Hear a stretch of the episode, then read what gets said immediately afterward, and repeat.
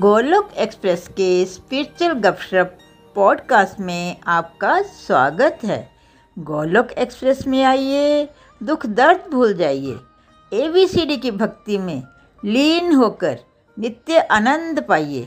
हरी हरि बोल, हरी हरि बोल एवरीवन, हरी हरि बोल। Welcome to this Golok express weekend सत्संग। जय श्री कृष्णा चैतन्य प्रभु नित्यानंदा, श्री अद्वैत गदाधार शिवासादि गौर भक्तवृंदा। हरे कृष्ण कृष्ण कृष्ण हरे हरे, हरे राम राम राम हरे हरे, हरे कृष्ण कृष्ण कृष्ण हरे राम राम राम हरे कृष्ण कृष्ण कृष्ण हरे राम राम राम हरे हरे। श्रीमद् भागवत गीता की जय। ना शस्त्र पे, ना शास्त्र पे, ना धन पे, ना ही किसी युक्ति पे, हे प्रभु मेरा जीवन तो आश्रित है केवल और केवल आपकी कृपा शक्ति पे। हरि हरि बोल एवरीवन। एक बार दोबारा स्वागत है इस गोलोक एक्सप्रेस वीकेंड सत्संग पे। फ्रेंड्स, जैसा कि आप जानते हैं, हम निखिल जी के साथ चर्चा कर रहे हैं कि हमें कंप्लीटली हेल्दी और हैप्पी कैसे रहना है। कंप्लीटली हेल्दी और हैप्पी रहने के लिए हमें अपनी स्पिरिचुअल हेल्थ पे फोकस करना है, और स्पिरिचुअल हेल्थ इंप्रूव करने के लिए हमें अपनी सत्संग, साधना, सेवा, सदाचार पे फोकस करना है। सत्संग पे हमने बहुत डिटेल में सत्संग किए। उसके बाद साधना के जो चार कंपोनेंट्स है, उसमें हमने नाम जाप पे बात की, हमने व्रत रखने पे बात की, हमने भोग लगाने पे बात की, और आज से हम जो स्टार्ट करेंगे वो है विष्णु जी की यूनिवर्सल आरती। आज हम समझेंगे आरती की सिग्निफिकेंस क्या है, इसके बेनिफिट्स क्या है, इसका मीनिंग क्या है, और आरती की क्यों जाती है। तो चलिए चलते हैं निखिल जी के पास। हरी हरि बोल निखिल जी, हरी हरि बोल everyone. Hare Krishna Krishna Krishna Hare Hare, Hare Ram Ram Ram Hare Hare. Transform the world by transforming yourself. जय श्री कृष्णा। हरी हरि बोल, हरी हरि बोल।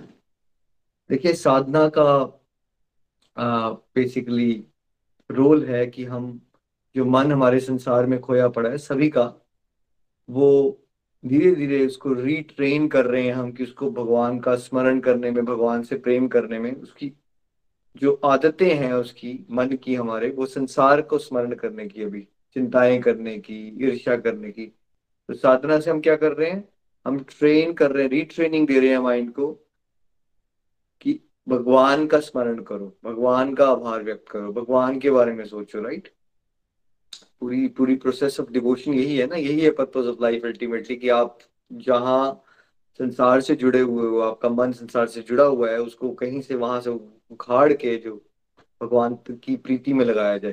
ठीक है, तो जितनी भी स्पिरिचुअल एक्टिविटीज होती हैं उसका एक ही पर्पस होता है कि वो वैरायटी प्रोवाइड करना, क्योंकि जो मन है उसका एक ही पर्टिकुलर एक्टिविटी में एंगेज करना बड़ा मुश्किल होता है उसको। तो वैदिक सिस्टम ने हमें ना बहुत सारी विधियां बताई गई हैं, तो उसमें से एक बहुत इंपॉर्टेंट विधि हमारे वैदिक सिस्टम में पूजा की विधि क्या है। डिवोटी जिनके वीडियोज ऑन है उसको ऑफ कीजिए प्लीज। एक बी से एक डिवोटी का नाम आ रहा है, वरुण जी देख लीजिए। तो क्या करना है वहां पे, सॉरी, तो आरती हमारी एक पूजा की बड़ी इंपॉर्टेंट विधि में आती है। हम सब ने सुना है शब्द आरती, बहुत सारे बच्चों का नाम भी आरती रखा जाता है, फीमेल चाइल्ड का स्पेशली, है ना। बट आज हम ये समझेंगे कि आरती का मतलब होता क्या है। पहले तो इसका वर्ड का मीनिंग क्या है ना। देखो, आरती शब्द जो है वो संस्कृत वर्ड आरात्रिका से आया है ना। तो आरात्रिका मीन्स समथिंग जो डार्कनेस को रिमूव कर दे, डार्कनेस अंधकार को रिमूव कर दे, वो क्या हुई, वो हो गई आरती, है ना।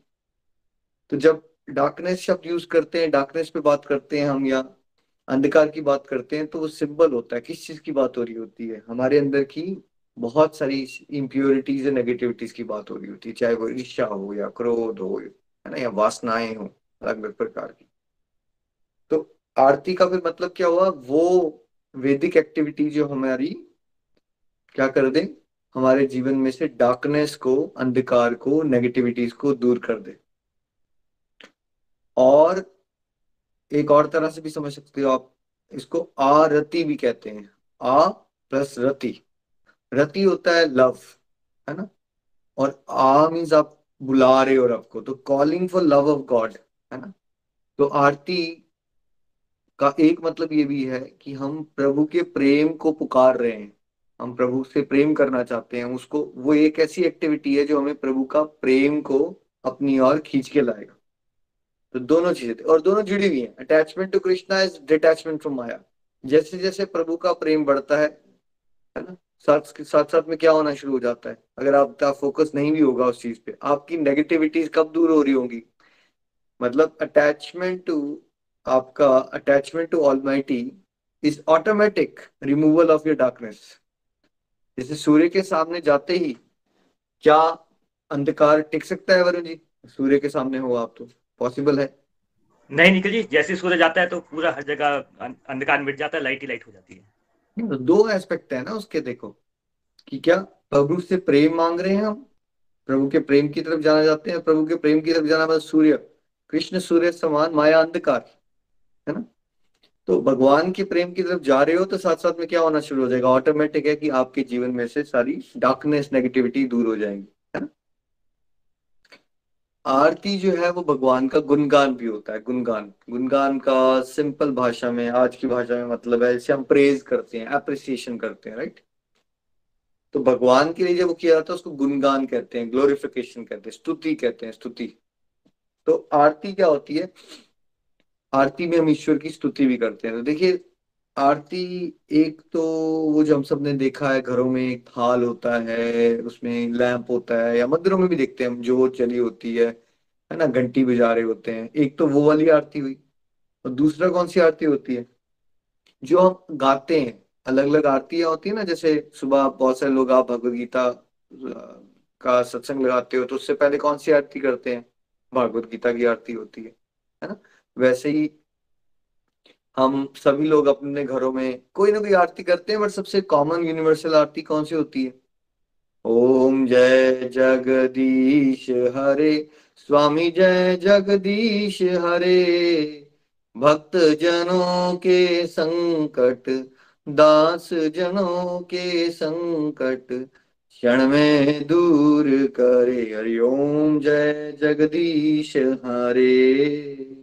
ठीक है, तो यानी कि दो प्रकार की आरती हो गई, एक गाने वाली जो का एक एग्जाम्पल मैंने दिया अभी आपको, और एक जो हम वो थाल, घी लैंप होता है, कई बार धूप अगरबत्ती होती है, फैन भी होता है, कई बार चामर होता है, या आपने देखा होगा मंदिरों में आप जाओगे ना तो पीकॉक फैन भी होता है, पीकॉक फेदर्स का फैन होता है। तो आज हम स्पेसिफिकली पहले बात करेंगे कि जो ये थाल वाली आरती होती है, इसमें ऐसे रोटेशन करते हो आप क्लॉकवाइज, इसका क्या मतलब है, ठीक है। और कल से हम बात करेंगे कि जो यूनिवर्सल आरती है भगवान विष्णु की, ओम जय जगदीश्वरी आरती, इसकी व्याख्या करेंगे हम कल, वर्ड टू वर्ड मीनिंग समझेंगे। बिकॉज गोलोक एक्सप्रेस का एक मेन लक्ष्य है घर घर मंदिर, हर मन मंदिर। वो कैसे होगा, जब सारी फैमिलीज मिलके आरती के कल्चर को डेवलप करेगी अपने घरों में। तो इसलिए हम चाहते हैं कि खाली आरती ना करना, साथ साथ में बड़ों का ये रोल है कि उसकी मीनिंग्स को समझना। पेरेंट्स और ग्रैंड पेरेंट्स बेसिकली क्या होते हैं, गुरु होते हैं बच्चों के लिए। तो जो गुरु है उसको पता तो होना चाहिए ना बताना क्या है। अब गुरु जो है वो पॉलिटिक्स की बातें करेगा, क्रिकेट की बातें करता रहेगा हर समय, न्यूज की बातें करता रहेगा, तो बच्चों को क्या मिलेगा, वही मिलेगा। बट अगर एक गुरु है, वो घर पे है, वो आरती करवाएगा बच्चों को, आरती का मीनिंग डिस्कस होगा, इसका भाव क्या है, तो बच्चों को वो समझ आ जाएगा, राइट। तो ये एक बड़ा इंपॉर्टेंट पार्ट है, family that prays together, stays together, grows together. उसके लिए बहुत इंपॉर्टेंट है कि जो गोलोकियन फैमिलीज हैं वो सारी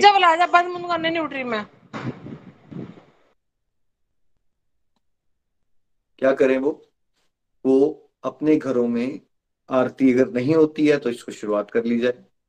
अगर हफ्ते में एक बार होती है तो उसको दिन में एक बार लाने की कोशिश किया, दिन में एक बार करते हो तो दो बार लाने की कोशिश करो। और आरती होती है, बहुत अच्छी बात है, लेकिन अब साथ में उसकी मीनिंग समझो और फिर अपने बच्चों को भी समझाओ धीरे धीरे। आरती करने के बाद तो 5 मिनट ऐसे रखे जाए इसमें आरती की थोड़ी व्याख्या की, चलो आज हम ये वाला स्टैंजे का मतलब समझेंगे, अगले दिन हम ये वाला समझेंगे, अगले दिन हम ऐसे करेंगे। तो उससे क्या होगा, रिचुअलिस्टिक एक्टिविटीज स्पिरिचुअल प्रोग्रेस की तरफ लेके जाएंगी, अगर हम समझ के भावपूर्वक करेंगे। और इसमें रोल किसका है, किसका है, government of India, Golok express, या फादर का और मदर का ही रोल है ये, और ग्रैंड पेरेंट्स का रोल है कि घर में बच्चों की बातें समझ आए। वरुण जी आपको क्या लगता है, government of India, Golok express का रोल है या फिर पेरेंट्स का, फैमिली का रोल है, ये स्कूल्स का रोल है, किसका रोल है आरती सिखाना बच्चों को? नहीं, पेरेंट्स का रोल है, फैमिली का रोल है।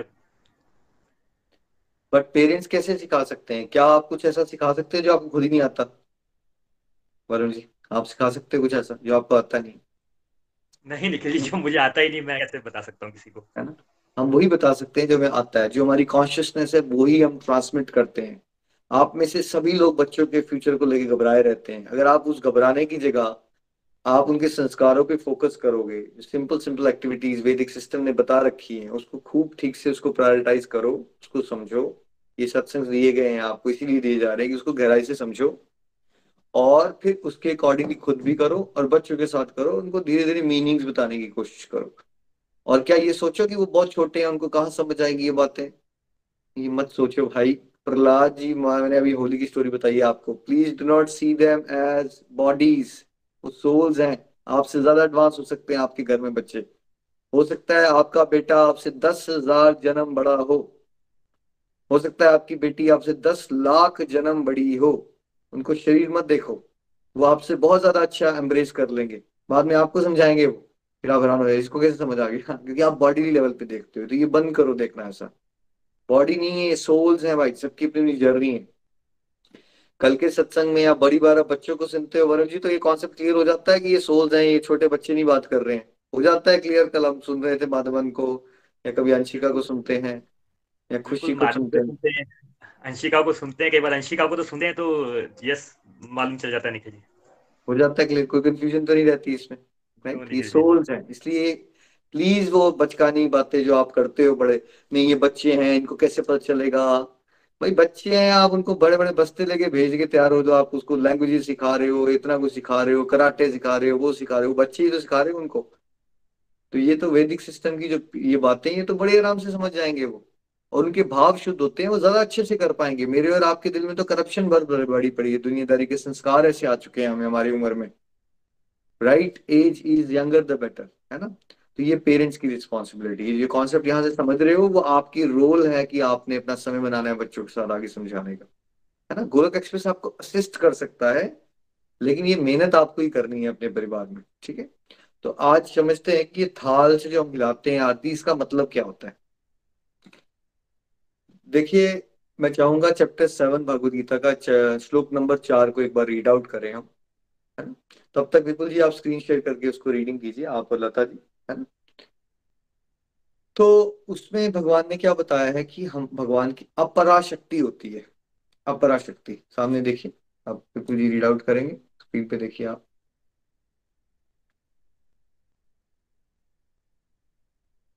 हाँ जी, हरी हरि बोल, हरी हरि बोल। Chapter 7 text 4, earth water fire air ether mind intelligence and false ego, all together these 8 constitute my separated material energies: पृथ्वी, जल, अग्नि, वायु, आकाश, मन, बुद्धि तथा अहंकार। ये 8 प्रकार से विभक्ति मेरी भिन्न अप्रिय अपरा प्रकृतियां हैं। हरि हरि बोल। ये भगवान की कौन सी है? अपरा शक्ति है ना, इसको मेटीरियल एनर्जीज कहते हैं। कौन है ये, किसकी बात हो रही है? ये रशिया की, यूएसए की, या ये जो दिख रहा है आपको ये सब की, किसकी बात हो रही है बोलिए आपके हिसाब से?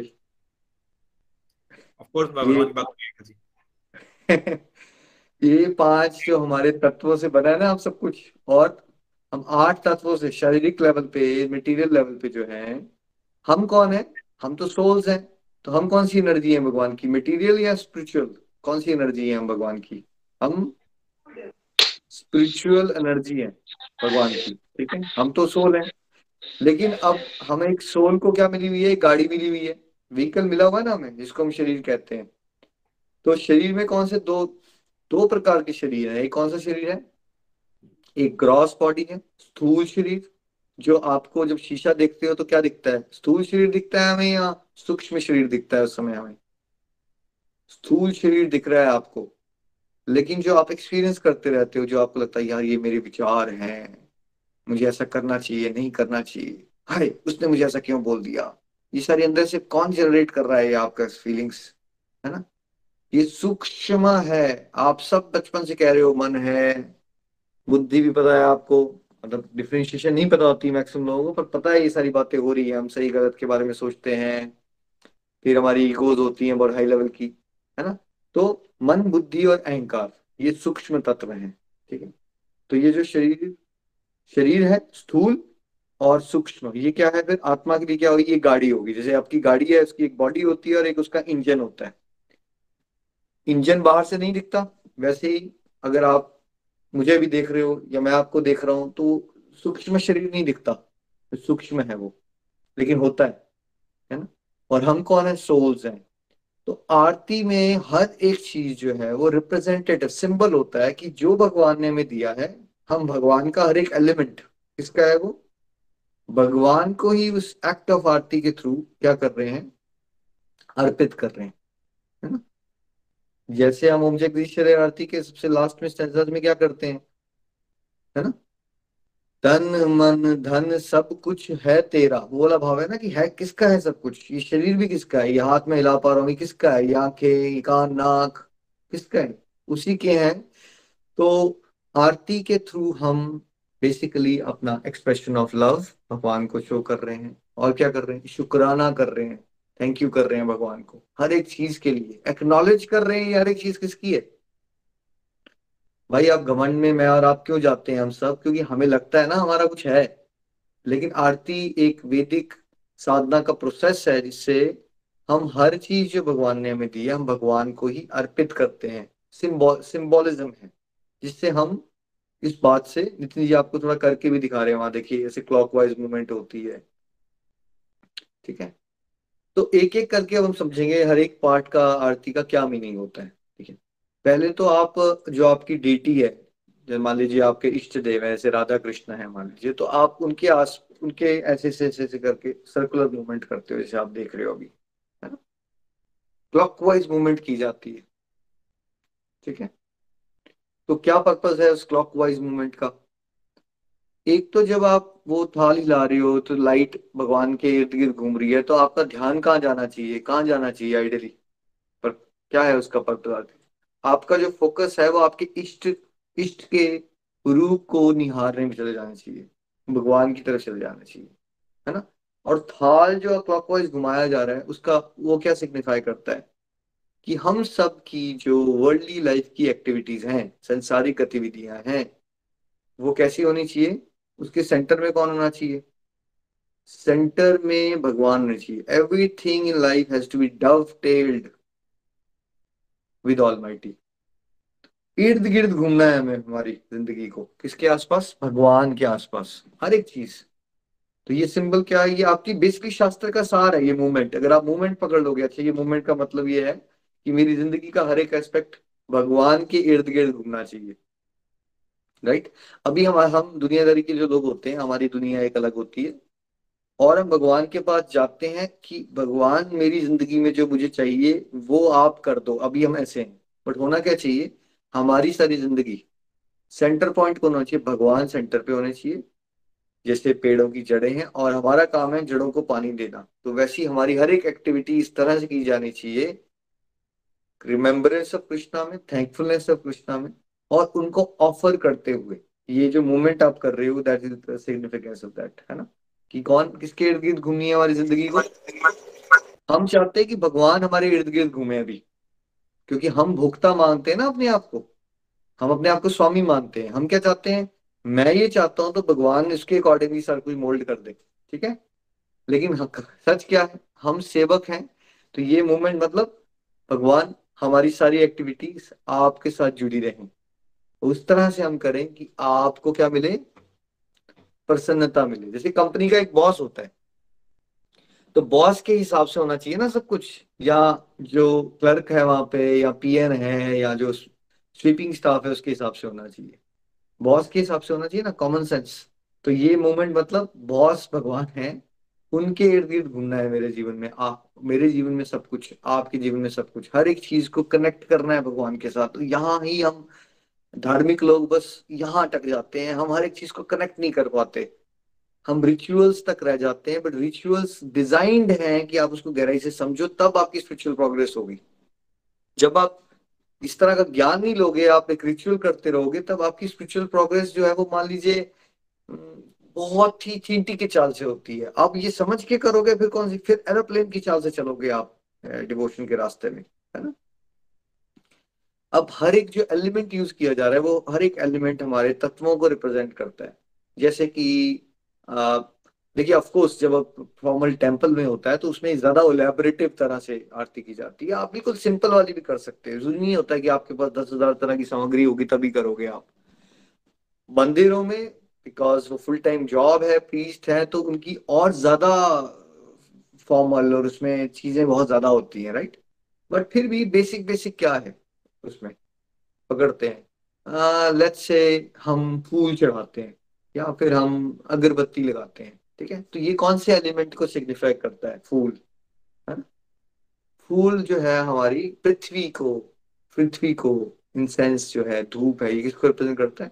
पृथ्वी तत्व को। हम भगवान का ही है ना, अब उसको समझ रहे कि प्रभु ये पृथ्वी तत्व ये जो है आपको अर्पित कर रहे हैं हम, ठीक है। और कौन सा होता है? अब जल, जल किसको, ऑफ कोर्स जल है, जल भी होता है आरती में, तो जल किसको रिप्रेजेंट करता है? जल तो है जो वो जल के ही तत्व को रिप्रेजेंट करता है, ठीक है। फिर आप लैंप होता है, मतलब घी लैंप होता है, बाती में होती है, घी होता है, जोत तो होती ही होती है ना, जोत जली होती है, वो किसको रिप्रेजेंट करता है? वो अग्नि तत्व को रिप्रेजेंट करता है ना। और क्या रिप्रेजेंट? लाइट, जहां लाइट आती है उसका मतलब क्या होता है? अंधकार को दूर करके प्रकाश की ओर जाना, यानी एनलाइटमेंट की ओर ले चलो मैं भगवान, एनलाइटमेंट की ओर ले चलो। और क्या क्या होता है इसमें? देखिए फैंस होते हैं अलग अलग प्रकार के, चामर होता है या ये पीकॉक फेदर्स के भी होते हैं फैन, है ना। ऐसे ऐसे मूवमेंट आपने देखी होगी मंदिरों में, ऐसे ऐसे मूवमेंट हो रही होती है फैंस के साथ। तो ये जो मूवमेंट हो रही होती है ना, वो मूवमेंट किसको रिप्रेजेंट करती है? वो वायु तत्व को रिप्रेजेंट करती है। और शंख भी बजता है, जैसे आजकल यहाँ कृष्णिका जी बजा रहे हैं शंख, राइट। तो शंख किसको रिप्रेजेंट करता है? कौन से ध्वनि को, इथरल एलिमेंट को, आकाश को, है ना। तो शंख इस बात का भी प्रतीक है कि शंख जो है वो आसपास की नेगेटिविटीज को दूर कर देता है। इट्स वेरी प्योरीफाइंग, है ना। तो ये तो हो गए स्थूल शरीर के तत्व, 5 तत्व। अब बाकी ये सूक्ष्म शरीर कहाँ आया? वहां वो भगवान को कैसे अर्पित कर रहे हैं हम, वो कैसे कर रहे हैं? कम शल के साथ साथ घंटी भी बजाते हैं, राइट, घरों में घंटी, वो भी यहीं आ गया, इथरल में साउंड है ना, उसमें साउंड। तो अब चलते हैं हम सूक्ष्म तत्वों की ओर। देखिए जब हम कीर्तन करते हैं, जैसे अभी अभी रिसेंट एग्जाम्पल में राधा कृष्ण मंदिर में बहुत बढ़िया इवेंट हुआ, वहां सब लोग झूम रहे थे। मैंने कल आज थोड़ी देर वो किसी चंबा के आई थिंक टीवी चैनल ने, लोकल चैनल ने, उसने पूरा 2-2.5 घंटे का उसमें कीर्तन डाला है, उसकी रिकॉर्डिंग, तो देख रहे थे। अब जब कीर्तन होता है, जाप होता है, उच्चारण होता है मंत्रों का, तब क्या लगता है आपका? जोर जोर से तालियां बज रही हैं, कीर्तन हो रहा है, तब क्या होता है? क्या डेडिकेट हो रहा है? क्या समर्पित कर रहे हो आप? उसमें मन जा रहा है अब आपका। देखिए आप अकेले बैठ के ध्यान लगा रहे हो वर्सेस आप 500 डिवोटीज के साथ जोर शोर से कीर्तन कर रहे हो, कहाँ मन लगने के चांसेस आपको लग रहा है? बड़े आराम से हो जाएगा आपका मन, है ना। ये मन समर्पित हो रहा है भगवान को, ठीक है, जो कि सबसे मुश्किल काम होता है, मन लगाना। आप लोगों ने किसने नोटिस किया है, अकेले माला करना मन नहीं उतना लग रहा होता, लेकिन जब हम कीर्तन में बैठते हैं सब लोगों के साथ, बड़ा इजिली मन लग जाता है ना। वरुण जी का भी नोटिस किया आपने, जब अकेले होते हैं तो वैसे मन लगाना बड़ा मुश्किल होता है। सत्संग में बैठे हैं, माला भी कर रहे हैं सत्संग में, बेशक ऑनलाइन ही है, बट इकट्ठे हैं तो मन लगाना क्या हो जाता है, बहुत इजी हो जाता है। निखिल जी इनफैक्ट मैं अभी माला ही कर रहा हूँ, सत्संग भी लग रहा है, माला भी चल रही है, यस। तो जो जाप ये कीर्तन हो रहा है ना इकट्ठा वहां पे, वो किसको समर्पित कर रहे हो आप? भगवान को, अपना मन दे रहे हो आप भगवान को, सबसे इम्पोर्टेंट पार्ट है ना। बुद्धि कहाँ लगती है इसमें? बुद्धि कैसे समर्पित करते हो आप? देखो आरती के लिए आपको चीजें ऑर्गेनाइज करनी पड़ेगी, है ना। मान लीजिए आप घर पे हो तो बच्चों को चलो, जो बच्चों जरा फूल लेके आओ, अच्छा अच्छा करो बेटी, आप बाती ऑर्गेनाइज करो, थोड़ा घी निकालो, एक ऑर्गेनाइजिंग होती है आरती के अंदर, ऑर्गेनाइज। उसमें क्या कर रहे हो आप? अपनी बुद्धि लगा रहे हो, है ना। हैंड मूवमेंट करनी है, मुझे ये सामग्री यहाँ लगानी है, ऐसे करना है, ठीक है। तो वो क्या है, वो आपकी बुद्धि यूज हो रही है, उसमें बुद्धि अर्पित हो रही है अब यहाँ से ऑर्गेनाइजिंग वाले एस्पेक्ट पे, ठीक है। और व्हाट अबाउट ईगो, आप अहंकार कहाँ रहा, ये कहाँ अर्पित कर रहे हो, आप कैसे कर रहे हो आरती में अर्पित आप अहंकार अपना।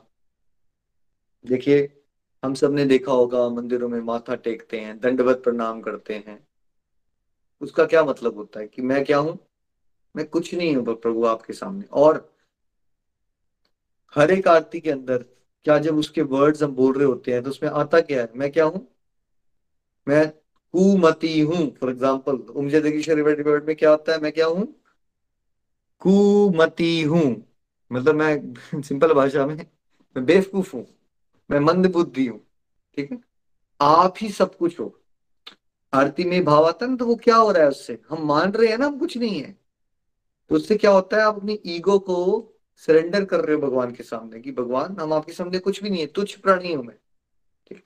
चाहे आप सीनियर बैंकर हो या पॉलिटिशियन हो या फलाना ढिमकाना हो, जब आप आरती करते हो तो आपको समझ क्या आता है, अगर आप गहराई से सोचोगे उस बात को, मैं कुछ भी नहीं हूं, मैं कुछ हूं ही नहीं मेरा कुछ है ही नहीं, ठीक है।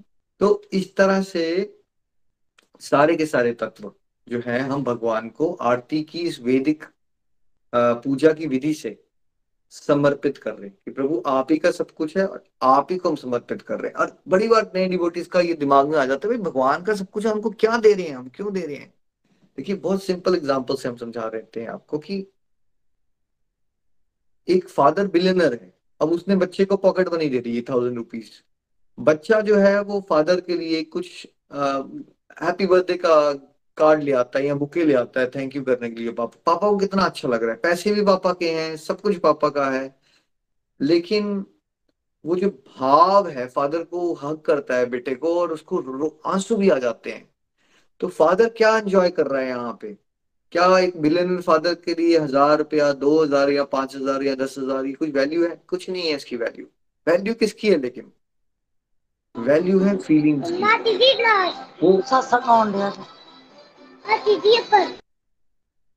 वैल्यू है फीलिंग्स की, एक्सप्रेशन ऑफ लव की, ग्रेटिट्यूड की, भावों की, समझ रहे हो। ये तो वर्ल्डली लाइफ में भी होता है ना, वर्ल्डली लाइफ में भी ऐसा होता है कि आपका बेटा या बेटी आपके लिए कुछ आउट ऑफ द वे लेके ले आए, आप ऐसा नहीं कि आपने पढ़ा नहीं है, बट वो उसमें एक अलग तरह का जेस्चर होता है, प्यार होता है, ठीक है। तो इसलिए कभी भी ये नहीं सोचना कि सब कुछ तो भगवान का, हम क्यों उनको दे रहे हैं, भाई वो भगवान का सब कुछ है, but how would you connect to almighty, आप प्रभु से जुड़ोगे कैसे। आप अगर वैदिक सिस्टम की बताई कि गतिविधियां करोगे नहीं, फिर आप ये बोलते रहोगे मेरा मन नहीं लगता, मेरा मन नहीं लगता, कैसे लगेगा मन, जो वैदिक सिस्टम्स बताए गए हैं वो उन एक्टिविटीज का पर्पस है कि हमें भगवान को शुक्राना करना आए। अगर हमने भगवान से कुछ मांगना भी है तो मांगने में भी आरती के अंदर प्रार्थनाएं भी आती है।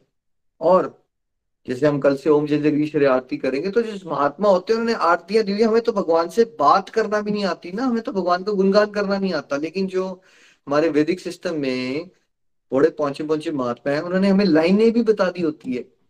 जैसे कि स्कूल में ना मान लीजिए अपॉर्चुनिटी मिलती है किसी को मंत्री से मिलने की, एक बच्चे को, तो क्या उसकी टीचर उसको पहले से ट्रेन कर देती है कि इस तरह से बात करनी है आपने, मंत्री साहब आएंगे तो इस तरह की बात लैंग्वेज यूज करनी है। वरुण जी क्या लगता है आपको, जब अपॉर्चुनिटी देते होंगे बच्चों को ऐसे ही भेज देते हैं बात करने, या ट्रेन करके भेजते हैं, ऐसे बोलना है, हैंडशेक ऐसे करना होता है, या ऐसे माथा टेकना या पाँव छूना या जो भी, क्या लगता है आपको? बिल्कुल ट्रेनिंग होती है, और जैसे 26 जनवरी को प्रधानमंत्री के साथ मिलते हैं तो उसके लिए बहुत महीनों से ट्रेनिंग होती है कि क्या क्या करना है, step by step, second by second, है ना। तो ये जो महात्माओं ने आरती दी हुई है ना, हमें तो अगली बात ही नहीं करना आती भगवान से, वी हैव मतलब we are so incompetent, ignorant. तो आरती में क्या होता है, बताया गया होता है कि भगवान का गुणगान करना कैसे है। अगर भगवान से कुछ मांगना भी है तो उसका तरीका क्या है, सलीका भी क्या है, ऐसे नहीं आप कुछ भी बोलना शुरू हो गए, ठीक है। तो प्रेयर्स भी हो रही है, हमें भगवान को थैंकफुलनेस कैसे शो करनी है वो भी हो रहा है इसमें, ठीक है। तो देखिए हम सबको आरती करनी जरूर चाहिए। अब वो आपकी घरों की अपनी अपनी सिचुएशंस हैं, किसी के घर में फेवरेबल एनवायरनमेंट है, किसी के घर में फेवरेबल एनवायरनमेंट नहीं है, कोई किसी के हस्बैंड रात को जॉब करके लेट आते हैं, किसी की सिचुएशन कुछ और है, वो आपको अब अपनी अपनी बुद्धि यूज करनी है, सत्संग से सीखी बातों से, कि आपने अपनी अपनी परिस्थितियों के हिसाब से इन एक्टिविटीज को अपने जीवन में कैसे या तो इंट्रोड्यूस करना है या ऑलरेडी इंट्रोड्यूस्ड है तो उसकी क्वालिटी को कैसे एनहांस करना है। अगर अकेले करते हो तो कोई ऐसा टाइम बनाओ जहाँ पे सारे इकट्ठे बैठ सकें। इससे एक बहुत बड़ी मुसीबत से भी बचोगे आप, जो आज की डेट में टेक्नोलॉजी में लेके सभी एक घर में बैठे हुए भी सब अलग हो गए हैं, because everyone is sitting on their phones और गैजेट्स। तो कम से कम आप अपनी फैमिली के लिए भी आधा घंटा 15 मिनट ऐसा समय बना सकते हो ना, जब अपने मोबाइल फोन्स को कहीं साइड पे फेंक दो थोड़ी देर के लिए और इकट्ठे मिलके प्रभु की भक्ति का आनंद लो आरती करके, है ना।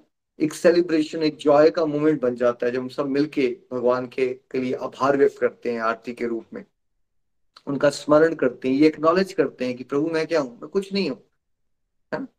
तो उस तरह से family that prays together, stays together, grows together, ये वाली थीम में भी चलने के लिए आप इतना कुछ करते हो फैमिली लाइफ को इम्प्रूव करने के लिए, है ना। अगर आप सब मिलके आरती कर लोगे, थोड़ी देर टेक्नोलॉजी से दूर रहोगे, तो कैसे फैमिलीज में और कम्युनिटीज में, जैसे मंदिरों में इतने सारे लोग होते हैं इकट्ठे करते हैं आरती, तो उसमें क्या होता है, एक टुगेदरनेस का भाव आता है, एक हार्मनी जनरेट होती है, नेगेटिव एनर्जी डिसिपेट होती है और क्या होता है ना, आपसी प्रेम बढ़ता है उससे, बिकॉज हम सब भगवान के बच्चे हैं। सब मिलजुल के जब भगवान का गुणगान करेंगे तो भगवान की ब्लेसिंग्स आती हैं, ठीक है। अब आरती के एंड में क्या करते हैं, सबको क्या एक्टिविटी पता है, वो थाल आता है, फिर हम सब ऐसे ऐसे उसके ऊपर हाथ फेरते हैं, फिर आँख पे लगाते हैं, फोरहेड पे ऐसे रखते हैं, राइट, ये फोरहेड पे रख देते हैं, ऐसे करते हैं, अलग अलग थोड़ा हैंड मूवमेंट सबकी अलग अलग होती है, बट उस वो क्या, इस सिंबल का पर्पस क्या है, मतलब क्या है इस बात का। देखिए, अब जब हमने भगवान का गुणगान कर लिया, अब हर एक चीज ऑफर कर दिया भगवान को, तो अब हम भगवान की ब्लेसिंग्स का प्रसाद ग्रहण कर रहे हैं और प्रभु से क्या मांग रहे हैं कि प्रभु मेरे अंदर से जितनी भी गंदगी है उसको दूर कर दो, मुझे अपना प्रेम दो। तो वो ब्लेसिंग्स आ रही है जो आप ऐसे नहीं कर रहे प्रेम के बरात रख के ऐसे। देखो, हमारा वैदिक कॉन्सेप्ट ना बड़ा एनर्जी बेस्ड है, सब कुछ, है ना, एनर्जीज हैं। जैसे आप किसी के आसपास जाते हो, आप कहते हो यार मुझे ना कुछ नेगेटिविटी आ रही है इस पर्सन से, अभी बात भी नहीं की होती आपने, वरुण कभी हुआ आपके साथ ऐसा कि आप अनकंफर्टेबल हो जाते हो किसी के आसपास, बात नहीं कर रहे हो भी फिर भी? बिल्कुल निखिल जी, कई बार हम लोगों के बारे में सोच के भी अनकंफर्टेबल हो जाते हैं, और कई बार उल्टा भी होता है कि किसी के आसपास जाने से आपको एक एनर्जी सी फील होनी शुरू होती है, और उसको हम कहते हैं ना इस पॉजिटिव वाइब्रेशन है यार, वाइब्स बड़ी पॉजिटिव है, होता है ऐसा भी, ये भी फील किया होगा आप, है ना। तो ये जो एनर्जी का कॉन्सेप्ट है, अब जब हमने आरती की ना तो हमने डिवाइन एनर्जी के साथ कनेक्ट कर लिया। अब जब हमने ऐसे ऐसे हाथ ऊपर रखे और ऐसे किया, बेसिकली वो एनर्जी जो है ना, डिवाइन एनर्जी की ब्लेसिंग्स है भगवान जी की, वो आ जाएंगी आपके पास, है ना, और आपका जीवन पूरा शुभ हो जाता है, ऑस्पिशियस हो जाता है आपका और पूरी फैमिली का आपका, है ना। सो ये उसका मतलब है। अब देखो, मंदिरों में तो बहुत अलग अलग, मंदिरों में थोड़ा सिस्टम्स अलग अलग हो सकते हैं, बट कईयों में 5 आरती होती है दिन में, कभी 6 कभी 7, बट 5 आरती इन जनरल होती हैं। सबसे पहली आरती होती है मंगल आरती, ठीक है, जो सुबह भगवान को गुड मॉर्निंग वाली आरती, उठाया जाता है जब भगवान को, मंगल आरती होती है। टाइमिंग्स थोड़े थोड़े अलग हो सकते हैं, 4:30 बजे, 5 बजे, 5:30 बजे, 6 बजे, है ना। तो मंगल आरती होती है सबसे पहली आरती मंदिरों में, ठीक है, भगवान को वेकअप करने की। और फिर होती है अराउंड 7 बजे के करीब सुबह श्रृंगार दर्शन आरती, जब भगवान को ब्यूटीफुली ड्रेसअप करने के बाद सब डिवोटीज भगवान के दर्शन करने आते हैं, न्यू ड्रेस के साथ, भगवान के न्यू ऑर्नामेंट्स के साथ, भगवान कितने सुंदर लग रहे हैं, वहां से दिन की ब्यूटीफुल शुरुआत होती है मंदिरों में। उसके बाद क्या होता है, फिर राजभोग आरती आती है 12:30 के करीब, जब भगवान के लिए भोग लगाया जाता है भगवान को, और उसके बाद प्रसाद का वितरण किया जाता है। और उसके बाद आती है रफली 7 बजे शाम को संध्या आरती, शाम का टाइम की आरती। बहुत सारे लोग वर्क प्लेस से आ रहे हैं, 5-5, 6-6 बजे तक जॉब करते हैं, तो संध्या आरती मीन्स अब वो जाएं शाम को भगवान के दर्शन कर लें, है ना। और उसके बाद लास्ट आरती होती है, उसको शायन आरती कहते हैं, गुड नाइट वाली आरती है। भगवान जी के जो क्लोथ्स हैं वो स्लीपिंग क्लोथ्स में चेंज किया गया। जैसे आप भी अब आते हो कॉर्पोरेट वर्ल्ड से आते हो तो सडनली आके आप सो नहीं जाते, आप कपड़े वपड़े चेंज करते हो, तो शायन आरती में भगवान के कपड़े उस तरह से तैयारी करवाई जा रही है भगवान की डेटीज की कि उनको निंद्रा सोना है अब इसके बाद। और लास्ट दर्शन होते हैं फिर है ना। तो ये तो हो गया मंदिर का शेड्यूल। देखिए मंदिर में हर एक चीज, बिकॉज जैसे आप घर में भी एक्सरसाइज कर सकते हो बट एक जिम होता है, तो ऑफकोर्स वहाँ का एटमॉस्फेयर ज्यादा स्ट्रिक्ट होगा, ठीक है। तो वो मंदिर का आइडियल एटमॉस्फेयर होता है। अगर आप में से कोई स्टेज पे आ गया तो ऐसा आप कर सकते हो, पर मैक्सिमम लोग स्टेज पे नहीं होते। मैक्सिमम लोग स्टेज पे होते हैं जिनके घर में एक आध बार आरती नहीं हो रही, खासकर जहाँ अभी हम है, जिस युग में अभी रह रहे हैं। तो आप इसमें से कुछ भी थोड़ा थोड़ा करने की कोशिश करो। गोलोक एक्सप्रेस हम ये कहते हैं कि doing something is always better than doing nothing. कुछ भी कर लो आप। कुछ नहीं करते हो तो यूएस में रहते हो, दोनों हस्बैंड वाइफ जॉब करते हो, टाइम ही नहीं मिल रहा है, स्ट्रगल कर रहे हो। Start with once in a week, weekend पे ही आरती स्टार्ट कर दो अपनी, सैटरडे संडे को शुरू कर दो, यहाँ से शुरुआत करो, है ना। फिर धीरे धीरे 6 महीने बाद आपको और रुचि आएगी, फिर आप एक और दिन बढ़ा सकते हो। जो लोगों के घर में ऑलरेडी हो रहा है वो उसको और अच्छे से करें। अगर आप अकेले लेडीज कर लेती हैं, बच्चों को इंक्लूड नहीं किया जाता, तो कोई ऐसा टाइम बनाने की कोशिश करो दिन में, शाम को। आपको पता है कि बच्चे भी फ्री हो जाते हैं, हस्बैंड भी घर आ जाते हैं, मे बी 7 PM पे आप सब फ्री हो। अपने नहीं शायद देखो, चलो हम सब 7 PM पे एक इकट्ठे आरती कर लिया करेंगे, ठीक है। और उसमें आप बच्चों को भी इन्वॉल्व कर सकते हो। बेटा आप फूल लाओगे, आप बेटा घी लैंप ऑर्गेनाइज करोगे, है ना। कोई थाल पकड़ के घुमाने वाली एक्टिविटी करेगा, कोई घंटी बजाएगा, कोई कीर्तन गाएगा। तो क्या हो जाता है, एक बॉन्डिंग के लिए फैमिली सारी इन्वॉल्व हो जाती है उस तरह से, है ना। तो आप कहीं से भी शुरुआत करो, बट शुरुआत जरूर करो। आरती एक बहुत ही इंपॉर्टेंट एस्पेक्ट है साधना का। कब आपका मन ईश्वर की तरफ लग जाएगा आपको पता भी नहीं चलेगा, है ना। तो कल से हम बात करेंगे वर्ड टू वर्ड ओम जय जगदीश हरे आरती का क्या मतलब होता है। और कल से इनफैक्ट आज से ही सत्संग के एंड में भजन की जगह हम सब लोग ओम जय जगदीश्वरी आरती का आनंद भी उठाया करेंगे। ओम जय जगदीश्वरी आरती की जय। हरे कृष्ण कृष्ण कृष्ण हरे हरे, हरे राम राम राम हरे। तो आज हमने जो आपको बताया ये सबसे सरल तरीका है आपके परिवारों में खुशियां लाने का और झगड़े खत्म करने का। अगर हम एक एक्टिविटी इकट्ठी करना शुरू कर देंगे, आइडियली दिन में 1 बार 2 बार, ब्यूटीफुल, कैसे आपके घरों में एटमॉस्फेयर चेंज हो जाएगा। 1-2 साल में आपको पता ही नहीं चलेगा कैसे रिलेशनशिप बेटर हो जाएगी, मिठास आ जाएगी, भगवान की ब्लेसिंग्स। आप इतना कुछ करते हो फैमिली लाइफ को इम्प्रूव करने के लिए। आप एक बार ये आरती के कल्चर को अपनी लाइफ में एक्सेप्ट करके देखिए। और आप कैसे करना है, अब समझ के करना है। जब समझ के करोगे, भाव से करोगे, तो मैंने कहा अब रॉकेट की स्पीड से चलोगे आप स्पिरिचुअल लाइफ में, और आनंद आएगा। और साथ साथ में अपने बच्चों को ये जरूर बातें सिखानी है। हरे कृष्ण कृष्ण कृष्ण हरे हरे, हरे राम राम राम हरे हरे।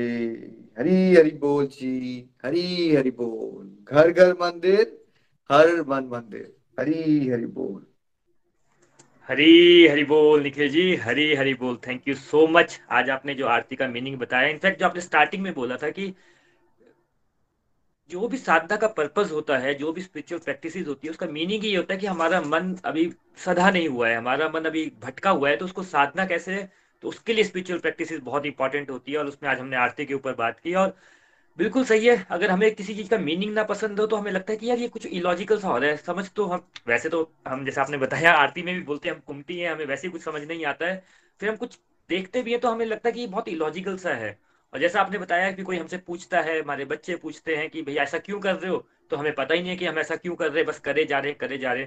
बट यस, जब हमें उसका डीपर मीनिंग पता होगा, जब हम उसको सोच समझ के करेंगे, खुद भी मालूम होगा तो दूसरों को भी बता पाएंगे।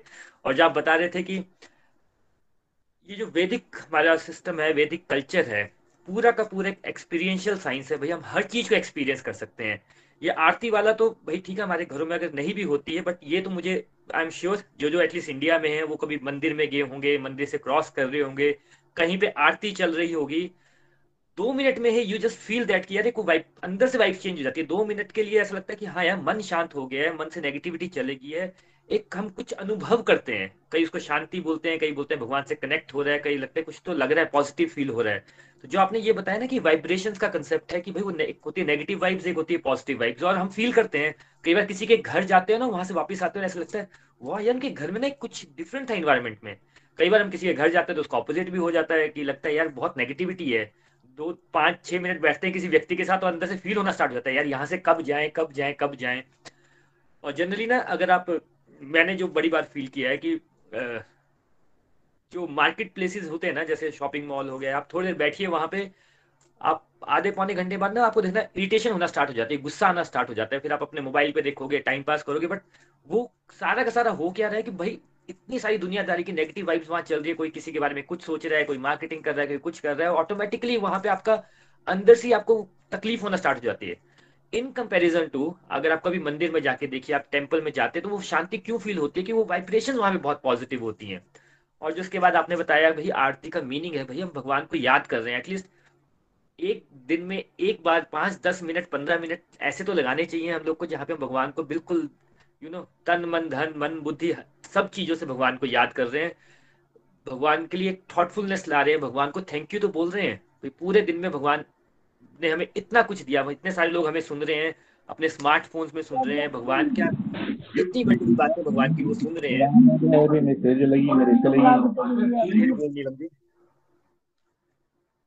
इतनी सारी बातें हम सुन रहे हैं, बट हम भगवान को थैंक यू ही नहीं करते हैं।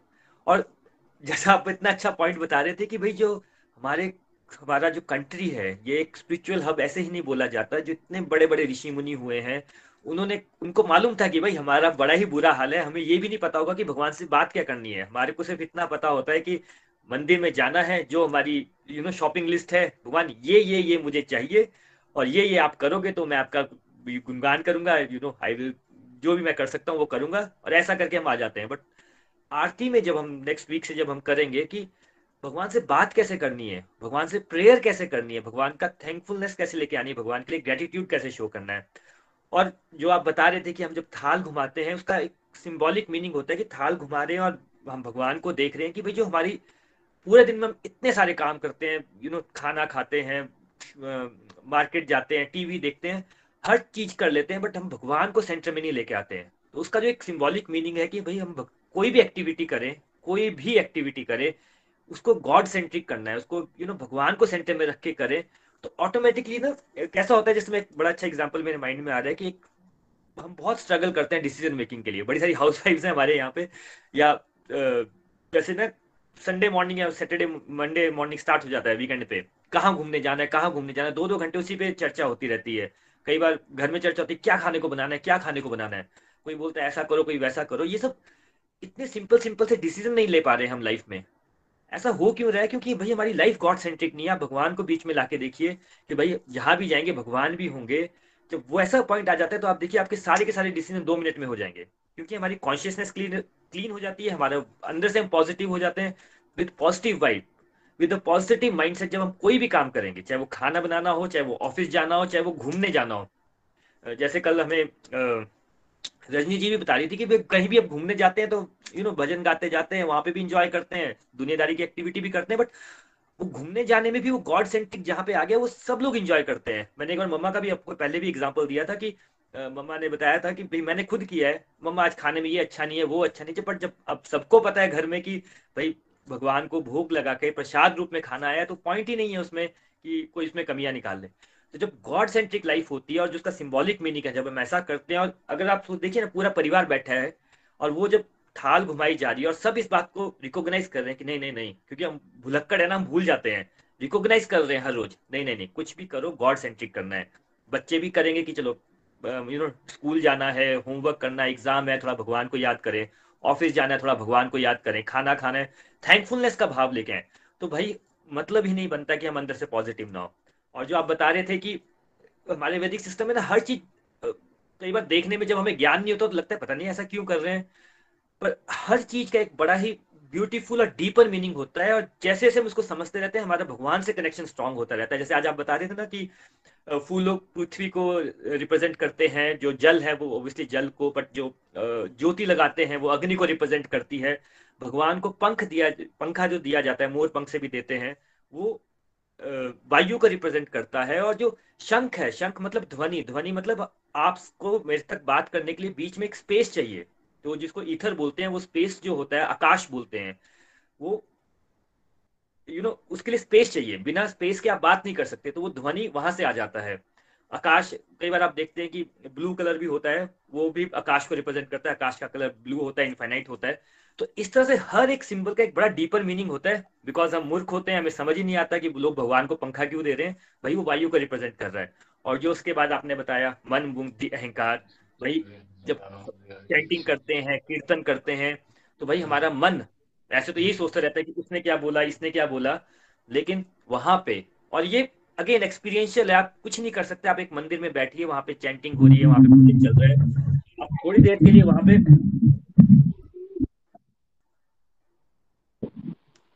वहां पे बैठिए, मन शांत इसलिए होता है क्योंकि मन भगवान के साथ लग जाता है। भाई आपके पास एक यू नो जैसे टेम्पल का एक माहौल है, वहां पे अगर टेम्पल को आप समझ लीजिए भरी हुई बकेट है, बकेट के साथ आप गए खाली बकेट लेके, अंदर बड़ा कुछ लेके, आपने दोनों को कनेक्ट कर दिया, तो भाई वो भरी बकेट से एनर्जी आपके खाली बकेट में, यानी पानी आपके जैसे फ्लो करता है।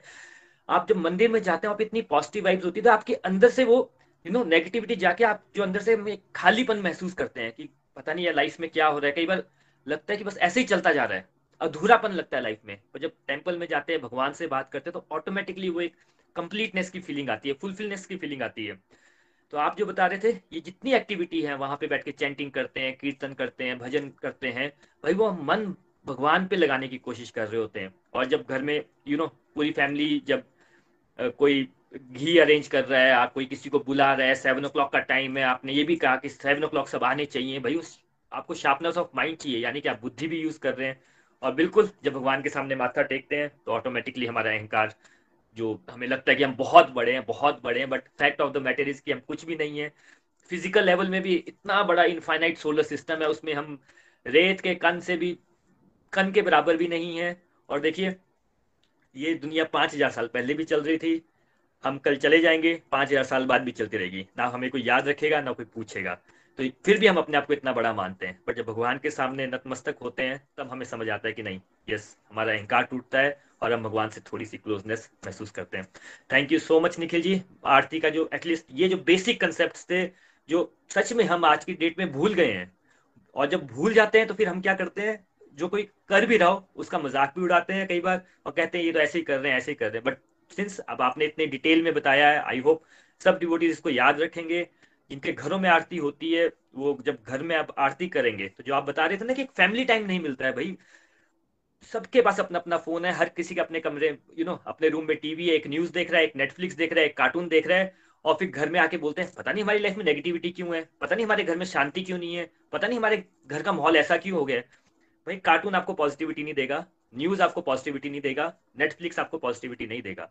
पूरी फैमिली को बोलिए आधा घंटा गैजेट्स वैजेट्स छोड़ो, एक साथ बैठो, थोड़ा भगवान को सेंटर में रखो, थोड़ा अच्छी बात करो, थोड़ा उनको भी मीनिंग समझाइए आरती का। जितना आज एटलीस्ट की थाल घुमा रहे हो तो हमें गॉड सेंट्रिक लाइफ रखनी, जितनी बातें हम कर रहे हैं तो ऑटोमेटिकली घर की जो वाइब्रेशन है वो पॉजिटिव होगी, आपके अंदर पॉजिटिव वाइब्रेशन आएगी, तो ऑटोमेटिकली आपकी लाइफ एक पॉजिटिव हो जाएगी। Thank you so much everyone, thank you so much Nikhil ji. और जैसा निखिल जी ने बताया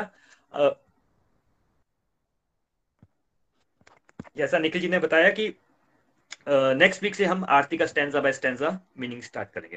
विपुल भैया मेरा कैमरे में इशू आ गया, आप यहाँ से ले लेंगे। हरी हरी बोल, हरी हरी बोल, हरी हरी बोल, हरी हरी बोल निखिल जी, हरी हरी बोल वरुण जी। आज का सत्संग बहुत डिवाइन सत्संग और बहुत ही मजा आया सुनकर। और वाकई में जो आरती है ना, आरती का बेसिकली क्या है कि हम लोग बचपन से करते आ रहे हैं और एक मैकेनाइज्ड वर्जन में करते आ रहे हैं, लेकिन हमें आज तक इसका मीनिंग नहीं पता था। I think thank you so much, आपने आरती के मीनिंग समझाने की कोशिश की और आई थिंक इससे बहुत सारे लोगों को यह पता चला कि हाँ आरती का मीनिंग क्या है और आरती की इंपॉर्टेंस क्या है और आरती हमें क्यों करनी चाहिए। और खासकर आजकल जो कलयुग चल रहा है, आजकल जो एनवायरमेंट है, उसके लिए आरती करना बहुत जरूरी है, क्योंकि हमने पहले समझा कि मन जो है वो बहुत नेगेटिव है और हम लोग भी बहुत बार नेगेटिव हो जाते हैं, ओवर थिंकिंग करते हैं। अब उसको पॉजिटिव कैसे करना है, जैसे कि ये बताया गया कि हम आरती करते हैं, आरती में आरती लेते हैं, आरती ऐसे करते हैं, तो उससे क्या होगा कि भगवान की जो एनर्जी है, पॉजिटिव एनर्जी है, पॉजिटिव ऑरा है, वो ऑरा हमें मिलेगा। उसके बाद बात हुई कि आरती का थाल घुमाने से का भी एक सिंबॉलिक रिप्रेजेंटेशन ये है कि बेसिकली क्या होता है कि हम कोई भी काम करते हैं तो उसमें भगवान को अलग करते हैं, हम सोचते हैं कि भगवान अलग है, बाकी काम अलग है, दुनियादारी अलग है। लेकिन हमें समझना क्या है कि भगवान को हम हर एक चीज में लेकर आना है हमें। तो बेसिकली करना क्या है कि अगर हम भगवान को अपनी लाइफ के सेंटर स्टेज में लेकर आएंगे, सेंटर पॉइंट में लेकर आएंगे और हर एक चीज को भगवान को डेडिकेट करके चलेंगे तो डेफिनेटली हमारी लाइफ एक पॉजिटिव लाइफ होगी, हमारे अंदर से एक पॉजिटिव और आएगा और हम लोग इस पॉजिटिव और के थ्रू हम लोग जो है बाकी जो लोग हैं पॉजिटिव लोगों को ही अट्रैक्ट करेंगे, जिससे कि हमारी लाइफ बहुत सेटल हो जाएगी, हमारी लाइफ जो हमारी हम जो स्पिरिचुअल प्रोग्रेस कर पाएंगे। तो थैंक यू सो मच, बहुत ही बढ़िया से आपने आरती के मीनिंग समझाया और I be very eager to know कि हाँ आपकी स्टैंजा बाय स्टैंजा आरती का क्या मतलब है। तो I think will be waiting for the next week satsang. और इसके बाद हम चलते हैं सबसे पहले यूएसए मनदीप जी के पास, सुनते हैं उनके विचार। हरी हरी बोल मनदीप जी, हरी हरी बोल। हरी हरी बोल, हरी हरी बोल एवरीवन। आज का जो सत्संग था बहुत ही अच्छा था, निखिल जी ने इतना प्यारी तरह से यू नो आरती को एक्सप्लेन किया। कभी कभी मैं बहुत हैरान हो जाती हूँ कि निखिल जी कितने प्यारे सोल है कि उनको इतनी नॉलेज है कि हमारे सारे कहते हैं ना वही अंधकार दूर कर देते हैं। भगवान ने तो करना ही है, भगवान के रूप में आके वो हमारे सारे यू नो नेगेटिविटी अंधकार वो ही दूर कर रहे हैं। तो चलो मैं चलती हूँ आज के टॉपिक की तरफ। आरती बेसिकली जब हम करते हैं तो हम भगवान का गुणगान करते हैं, हम बहुत विनीत भाव से भगवान को प्रेयर्स करते हैं, हम उनकी स्तुति करते हैं जैसे निखिल जी ने भी बताया। तो मैंने ये नोटिस किया है कि जब हम ऐसे भगवान की स्तुति करते जाते हैं तो हमारा जो कनेक्शन है भगवान के साथ वो स्ट्रांग होता जाता है। कहते हैं ना कि भगवान ही is a you know ocean of love, भगवान is a ocean of mercy, he is a ocean of compassion. तो हम जब विनीत भाव से भगवान को पुकारते हैं, जैसे एक बच्चा होता है वो रो के अपनी माँ को पुकारता है, तो एक तरह आरती करते हुए हम भी भगवान को पुकारते हैं। तो जैसे हम भगवान को पुकारते हैं, भगवान हमारी माँ जब फादर के रूप में वो हमारी जो हमारा अंधकार है, जो नेगेटिविटी है हमारे अंदर, जितने इविल थॉट्स हैं, अहंकार, ईगो, सब भगवान दूर करना शुरू कर देते हैं। जैसे जैसे वो दूर होता जाता है हमारा जो कनेक्शन है, मैंने पहले भी बताया कि वो भगवान से स्ट्रांग होता जाता है। तो एक तरह आरती हमारे लिए प्रोग्रेसिव स्पिरिचुअल ग्रोथ का काम भी करती है, क्योंकि स्टार्टिंग में जब हम कहते हैं कि ओम जय जगदीश हरे, ओम जय जगदीश हरे, ओम जय जगदीश हरे, स्वामी जय जगदीश हरे, भक्त जनों के संकट, दास जनों के संकट पल में दूर करें। मुझे अभी भी याद है कि जब छोटे होते हम आरती करते थे तो ये 4 लाइनें मुझे इतनी अट्रैक्ट करती थी, मुझे लगता था कि वाह, ये 4 लाइनें जब बोलूंगी तो ये सच्ची में सारा कुछ दूर हो जाता है, सुख मिलने शुरू हो जाते हैं। तो स्टार्टिंग में क्या होता है कि पहले तो हम अपने लिए सुख मांगते हैं, हम कहते हैं कि भगवान हमारे सारे दुख दूर कर दो, हमारी ये इच्छाएं पूर्ण कर दो। तो जैसे जैसे हम आगे बढ़ते जाते हैं तो नेक्स्ट जैसे जैसे हमारा कनेक्शन क्या लोग स्ट्रांग होता जाता है भगवान के साथ, तो हम जन कल्याण के लिए प्रेयर करनी शुरू कर देते हैं। उस टाइम पर हमारा जो हमारी सेल्फिशनेस है, जो हम अपने लिए मांगते हैं, वो दूर हो जाता है। हम सबके कल्याण के लिए प्रार्थना शुरू कर देते हैं, क्योंकि हमारी कॉन्शियसनेस ना वो क्लियर होती जाती है, हमें समझ आने लग जाती है कि हमारा मीनिंग क्या है एक्चुअली बेसिकली इस दुनिया में आने का। तो हम भगवान की तरफ बढ़ते जाते हैं। जब एंड में कहते हैं कि तन मन धन सब तेरा, पर वो सब कुछ है तेरा, तेरा तुझको अर्पण क्या लागे मेरा।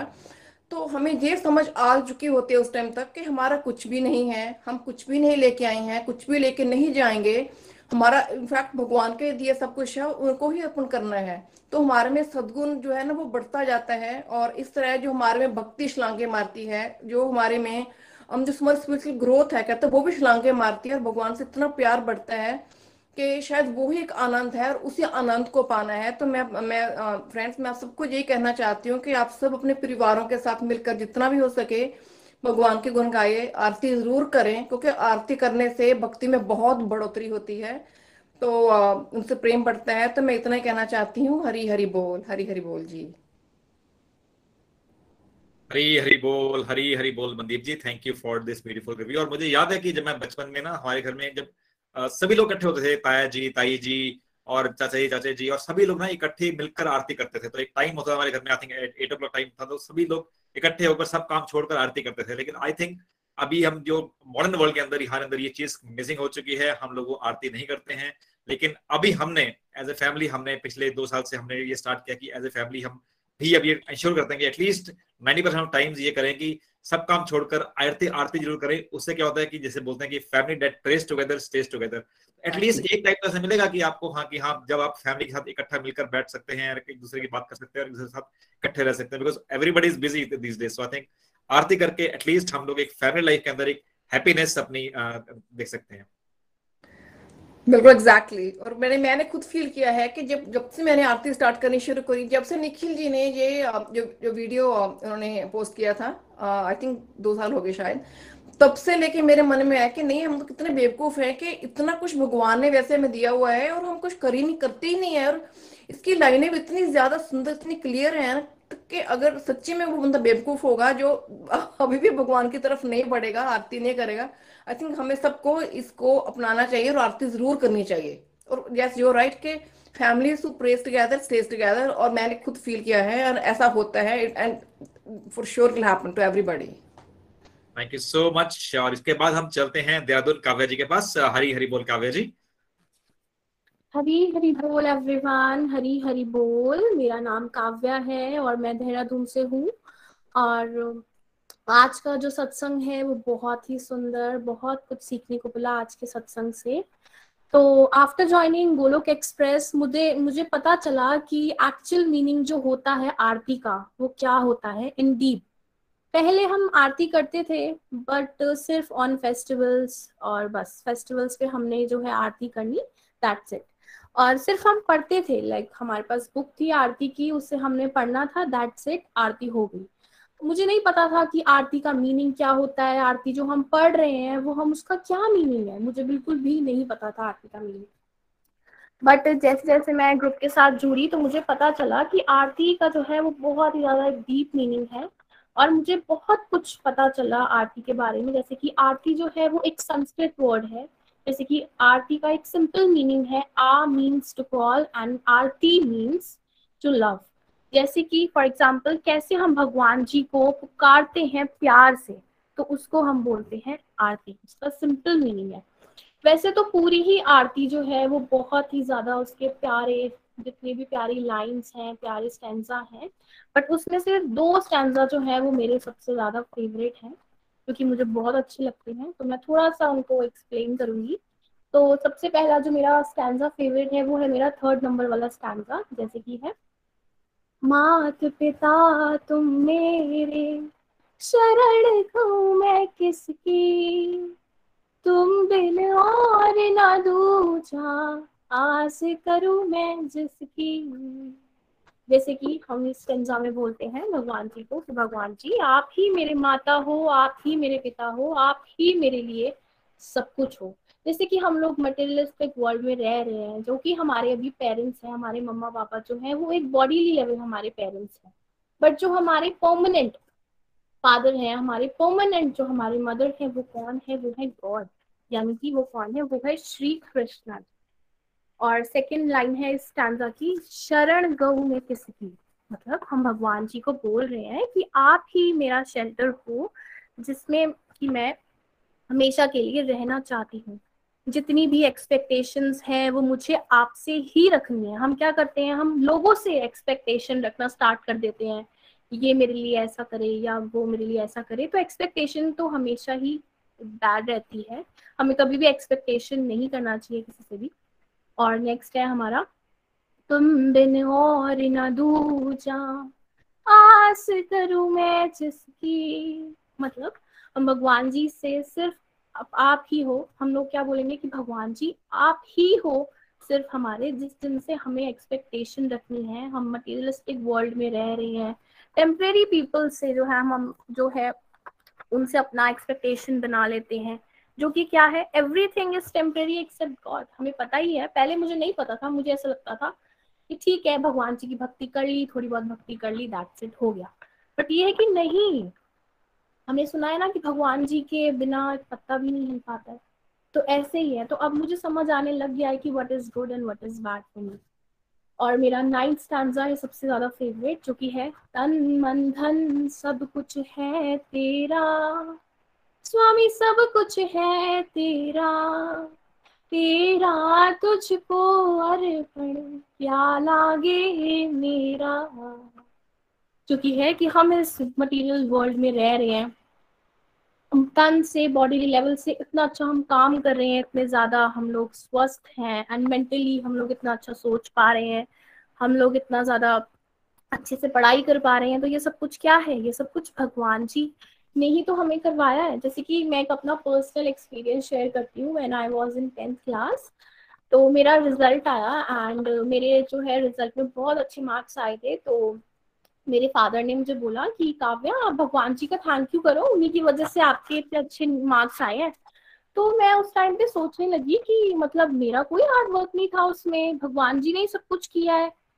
तो देखा जाए, पहले मैं सोचती थी, और ये जो था मुझे अभी तक याद है कि सच में मैं कैसे सोचती थी ना, कितना बुरा, मतलब भगवान जी के लिए, कि मुझे तो यही पता है ना कि भगवान जी ही सब कुछ करते हैं, बेटा मुझे पता लगने लग गया है कि भगवान जी ही सब कुछ करते हैं। पहले मैं क्या करती थी, मैंने सब किया है, मार्क्स मेरे अच्छे आए हैं तो मैंने किया है, भगवान जी ने कुछ नहीं किया है। बट जो हार्ड वर्क मैं अपने मार्क्स को अच्छे लाने में कर पाई, वो भगवान जी ने तो मेरी हेल्प करी है ना उसमें, तो वो भगवान जी ही करते हैं। लास्ट लाइन है, तेरा तुझको अर्पित क्या लागे मेरा। जैसे कि हम भगवान जी को बोलते हैं कि जो भी है हमारे पास, वो सब कुछ हम आपको डेडिकेट करते हैं। हम लोग क्या करते हैं ना आजकल कि ये मेरा फ्रेंड है, ये मेरा पैसा है, ये मेरा घर है। नहीं, ये सब चीजें जो है, ये सारी चीजें टेम्परेरी है। अगर हमारी डेथ हो जाएगी तो क्या हम सब चीजें अपने साथ उठा करके ऊपर लेके जाएंगे? नहीं, कुछ भी नहीं लेके जाएंगे, हम ऐसे ही चले जाएंगे अपना शरीर लेके, सिर्फ दैट्स इट।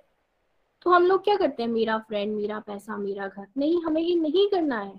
हमें करना है, क्या करना है, सब कुछ भगवान जी ने ही दिया है हमको। तो हमें उस हर चीज के लिए श्री कृष्णा को थैंक यू करना चाहिए। जो भी हमारे पास है, जो भी हम जिस मुकाम पे आज हैं, उस सब चीज के लिए भगवान जी थैंक यू। एंड मैं एक सजेशन देना चाहूंगी लास्ट में कि हमें भगवान जी से कभी भी किसी चीज के लिए मांगना नहीं है। हमें मांगना तो है, पहले की बात मैं अगर करूँ ना तो मेरे पास लंबी लिस्ट हुआ करती थी भगवान जी से मांगने के लिए। भगवान जी मेरे अच्छे मार्क्स आ जाए, भगवान जी मुझे डायमंड की रिंग दिला दो, मतलब इतनी लंबी लिस्ट हुआ करती थी ना। जब भी अगर मैं टेम्पल जाती थी या मैं घर वाले मंदिर में भगवान जी से कुछ मांगती थी तो मैं हमेशा मांगती ही रहती थी। मुझे अभी भी याद है, हमेशा मांगती रहती, भगवान जी ये दे दो, भगवान जी वो दे दो। तो मतलब कहने का मतलब ये लंबी लिस्ट थी मेरे पास। बट अब ये है कि मैंने मांगना बंद कर दिया है। हाँ, मैं मांगती हूँ अभी भी बेशक, बट मैं शुद्ध भक्ति मांगती हूँ। और मैं आप सभी से भी यही सजेस्ट करना चाहूंगी कि आप भी अगर मांगे तो सिर्फ और सिर्फ शुद्ध भक्ति, शुद्ध प्रेम और उनका साथ मांगे, क्योंकि वही हमारे काम आएगा। और टेम्परेरी वर्ल्ड की चीजें हमारे काम कभी भी नहीं आती है। Thank you so much everyone, Hari Hari बोल। एंड सभी को सजेस्ट करना चाहूंगी कि आप सब लोग भी आरती करना स्टार्ट कीजिए, एटलीस्ट 1 टाइम जो कीजिए। अगर 2 टाइम नहीं हो पाते, धीरे धीरे करके 2 टाइम ही होगा। हरी हरी बोल। उससे क्या होगा, हमारा family that prays together, stays together, grows together. Hari Hari बोल। Thank you. हरी हरी बोल काव्या जी, हरी हरी बोल। जैसे कि आपने बोला कि तेरा तुझको अर्पण, हमें ये भ्रम हो जाता है कि मेरे पास ये है, मेरा ये है, मैंने ये किया, मैंने वो किया। पर अल्टीमेटली अगर हम ध्यान से सोचें कि हाँ, सब कुछ भगवान ने किया है, और अल्टीमेटली क्या होगा कि हम लोग सब कुछ यहीं पे छोड़ के चले जाएंगे और हम किस चीज के लिए लड़ते रहते हैं, फालतू की चीजों के लिए लड़ते रहते हैं। तो अल्टीमेटली हमें हर चीज को भगवान में डेडिकेट करना है, आरती करनी है। और जैसे as you said, you know, the family that prays together, stays together and grows together. Thank you so much for this wonderful review. इसके बाद हम चलते हैं यूएस, और यूएस में हमारे साथ साक्षी जी। हरी हरी बोल साक्षी जी। हरे कृष्णा कृष्ण कृष्ण हरे हरे, हरे राम राम राम हरे हरे। हरी हरी बोल everyone. I'm Sakshi Sahani. I'm 10 years old and I live in Michigan, USA. I joined Golok Express with my mom. Today's topic of Aarti was really wonderful, and I personally like this as I do Aarti almost every day with my family. But I came to know the true meaning of Aarti after I joined Golok Express. Thank you, Nikhil ji, for making us understand the meaning and significance of Aarti. If we divide Aarti into syllables, A means come and Rati means love. Aarti is a process of calling God with love and affection toward us. Aarti is about showing gratitude and thankful to God. This brings positive into our life and feeling completeness. During puja, we hold a plate of diya and offer it to God by rotating it in a circular motion. all while singing a bhajan. At the time of Aarti, we focus on God and request to move darkness, evil thoughts, and negativity from our life. The rotating of the diya symbolizes to God centric. Whatever worldly activities there are, we do those activities within the surroundings of God with our devotional activities. We sing to appreciate God and very humbly ask God to fulfill our worldly desires. Earlier, I used to have difficulty singing Aarti of Om Jai Jagadish Hare, but after I understood the true meaning of Aarti, it made it easy to understand and memorize and sing Aarti. Now I sing the entire Aarti with ease when I do my evening puja. If we focus on God, we will benefit automatically in our life by staying happy, healthy, peaceful, successful, and safe. So I'd like to thank Nikhil ji for explaining us the true meaning of Aarti. I'd like to share a prayer here. Oh God, bless all with health and wealth, bless all with money and harmony. Oh God, bless all with peace and bliss, bless all with wisdom and your devotion. At the end, I'd like to say, na shastra pe, na shastra pe, na dhan pe, na kisi yukti pe, na jeevan to ashitra prabhu keval aur keval aapki kripa shakti pe.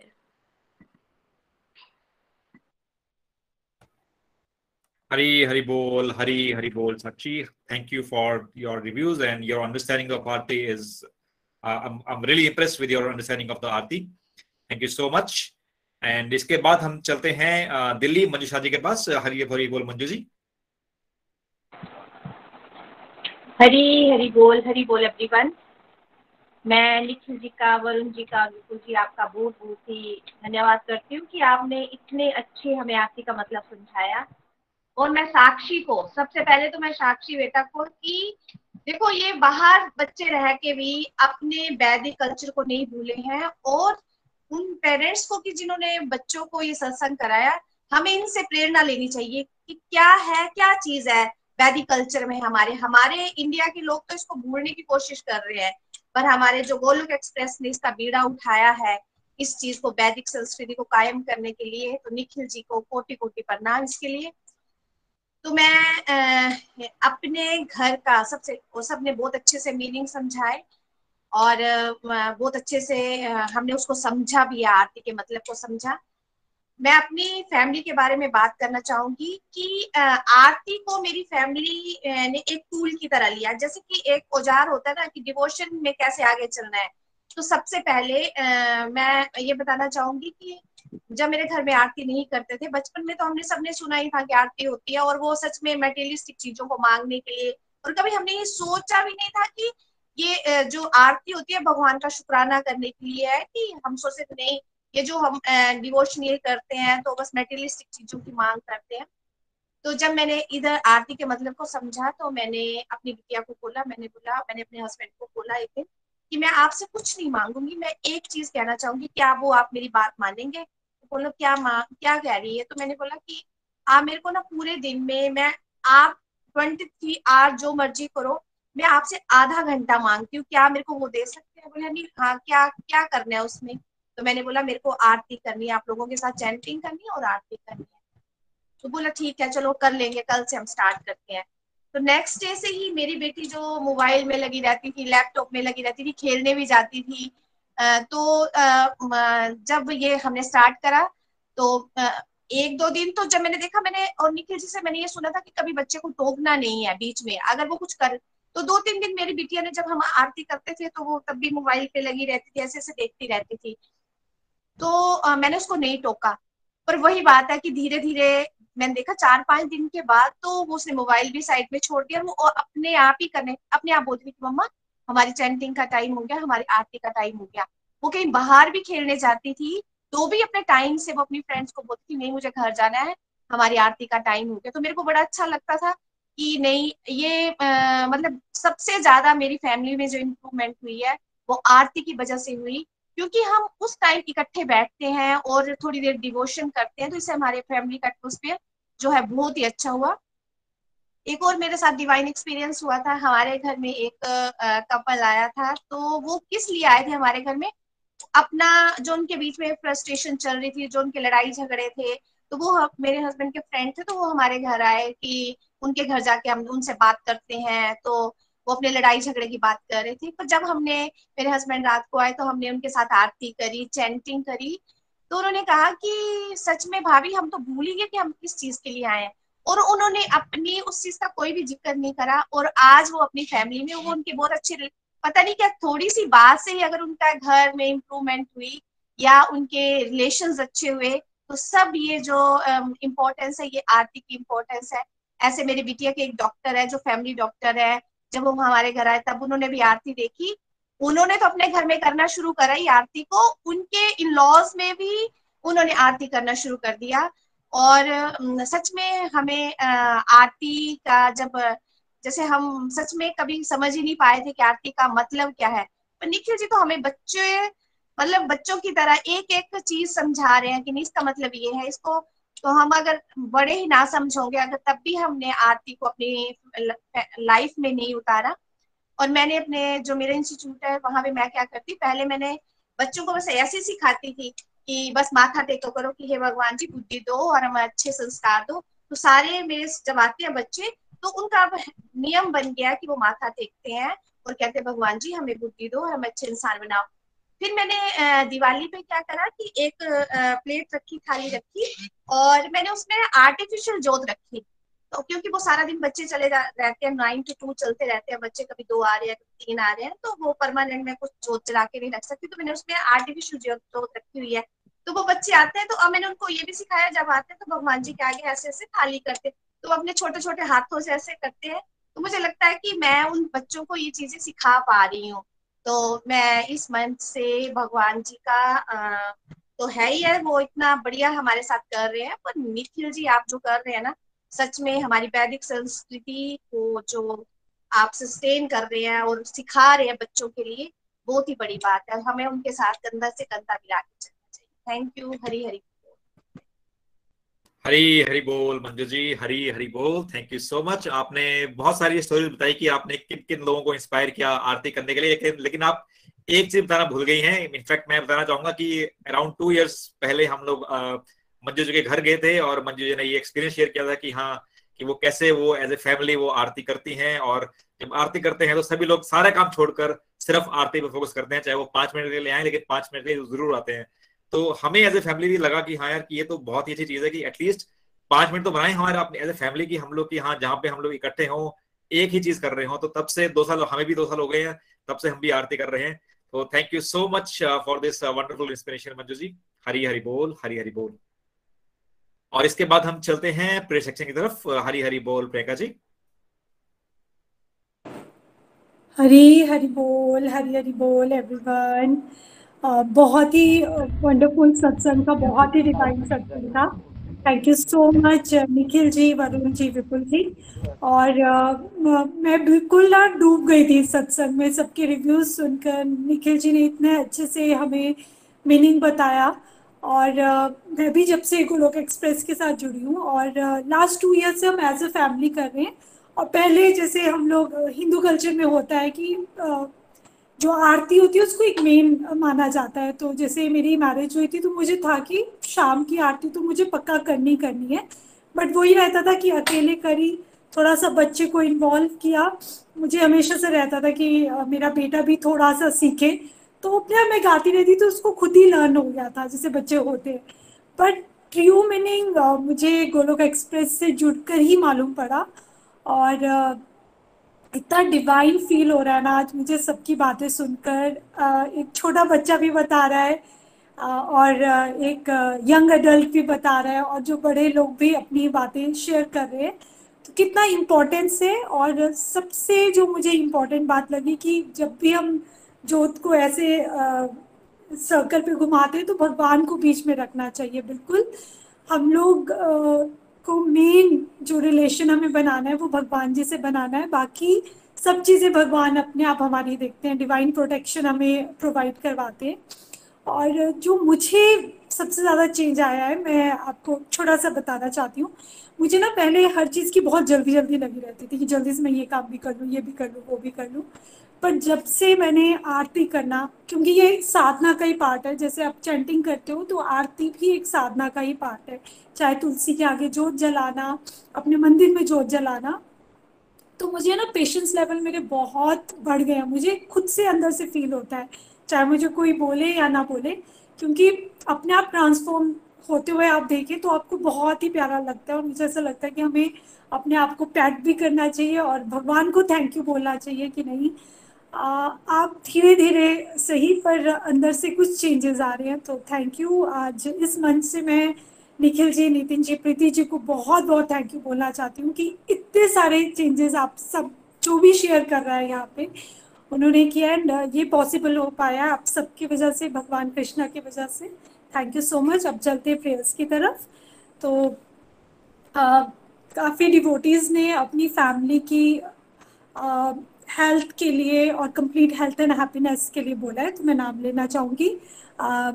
Kavya Bayal जी ने, शशि काला जी ने, कविता अरोरा, समीधा, रेणु मंजाल जी ने, अलका शर्मा जी ने, पूजा जी ने, सुमन वशिष्ठ जी ने, मीना पठानिया जी ने, नीतू शर्मा जी ने, नीलम पठानिया जी ने, नीलम ठाकुर जी ने, पूनम राणा जी ने, नीलम जी ने, नीतू शर्मा जी ने, विदेशी जी ने, नवल किशोर जी ने, सुरेखा जी ने, सुमन देवी जी ने, नीलम सिंह जी ने, मनीषा राणा जी ने, इन्होंने अपनी फैमिली की कंप्लीट हेल्थ एंड हैप्पीनेस के लिए हम सबको प्रेयर के लिए बोला है।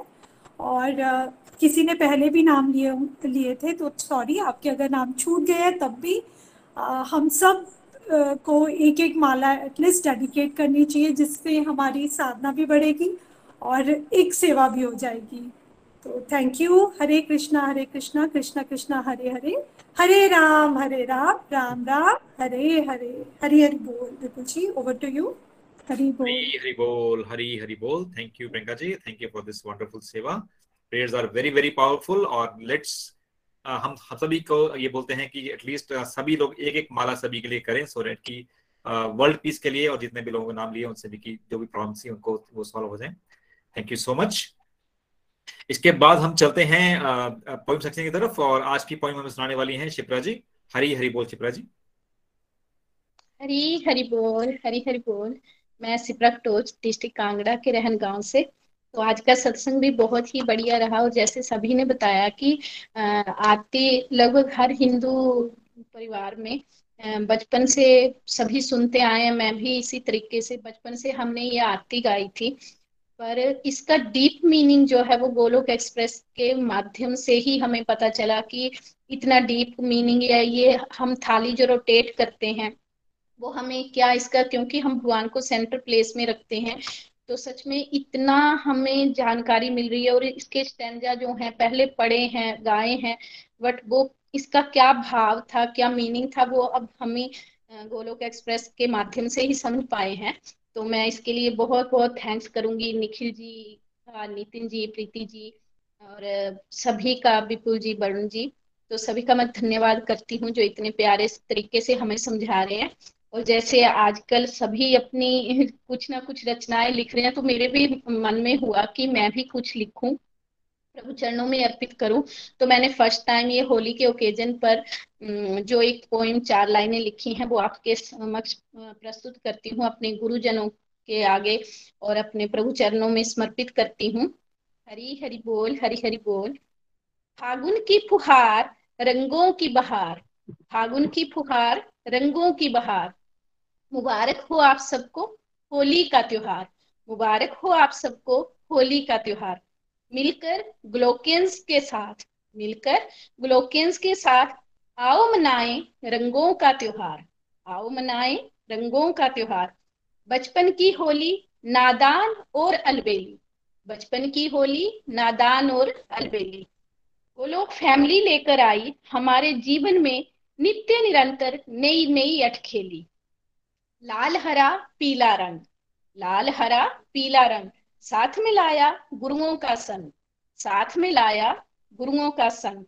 उड़ी में ऐसे बिना डोर के जैसे पतंग, उड़ी में ऐसे बिना डोर के जैसे पतंग, अब ना छूटे गोलोक परिवार का संग, अब ना छूटे गोलोक परिवार का संग।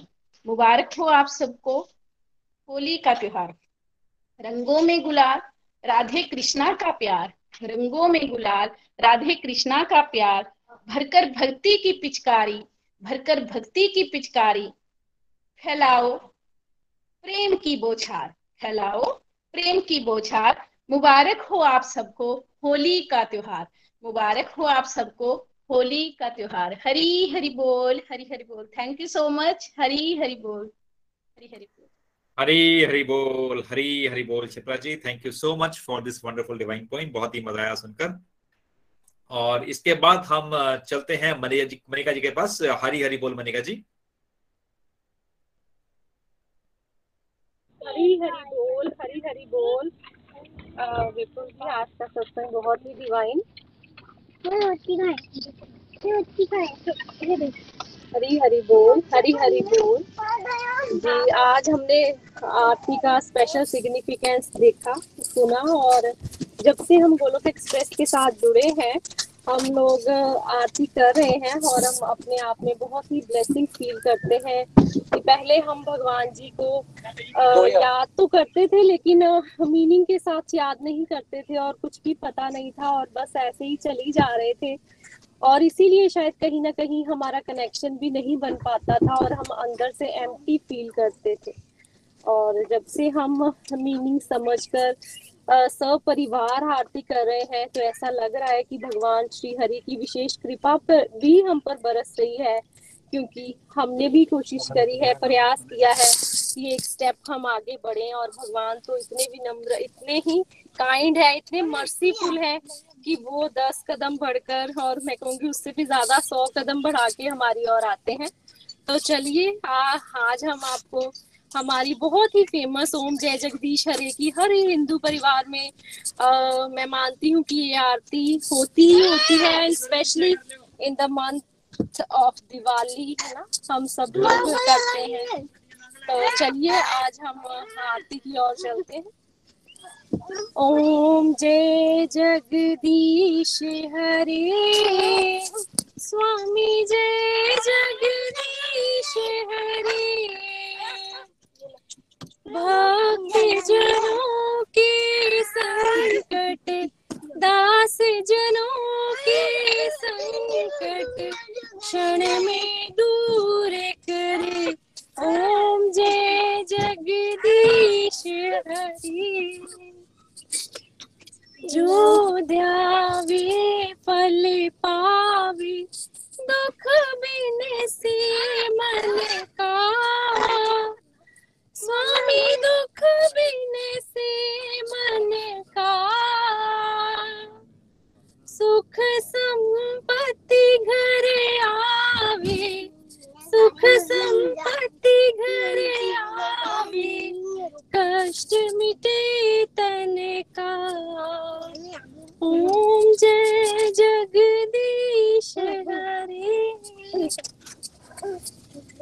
मात पिता तुम मेरे, शरण गहूँ में किसकी, स्वामी शरण गहूँ में किसकी, तुम बिन और ना दूजा, प्रभु बिन और ना दूजा, आस करूं मैं जिसकी। ओम जय जगदीश हरे,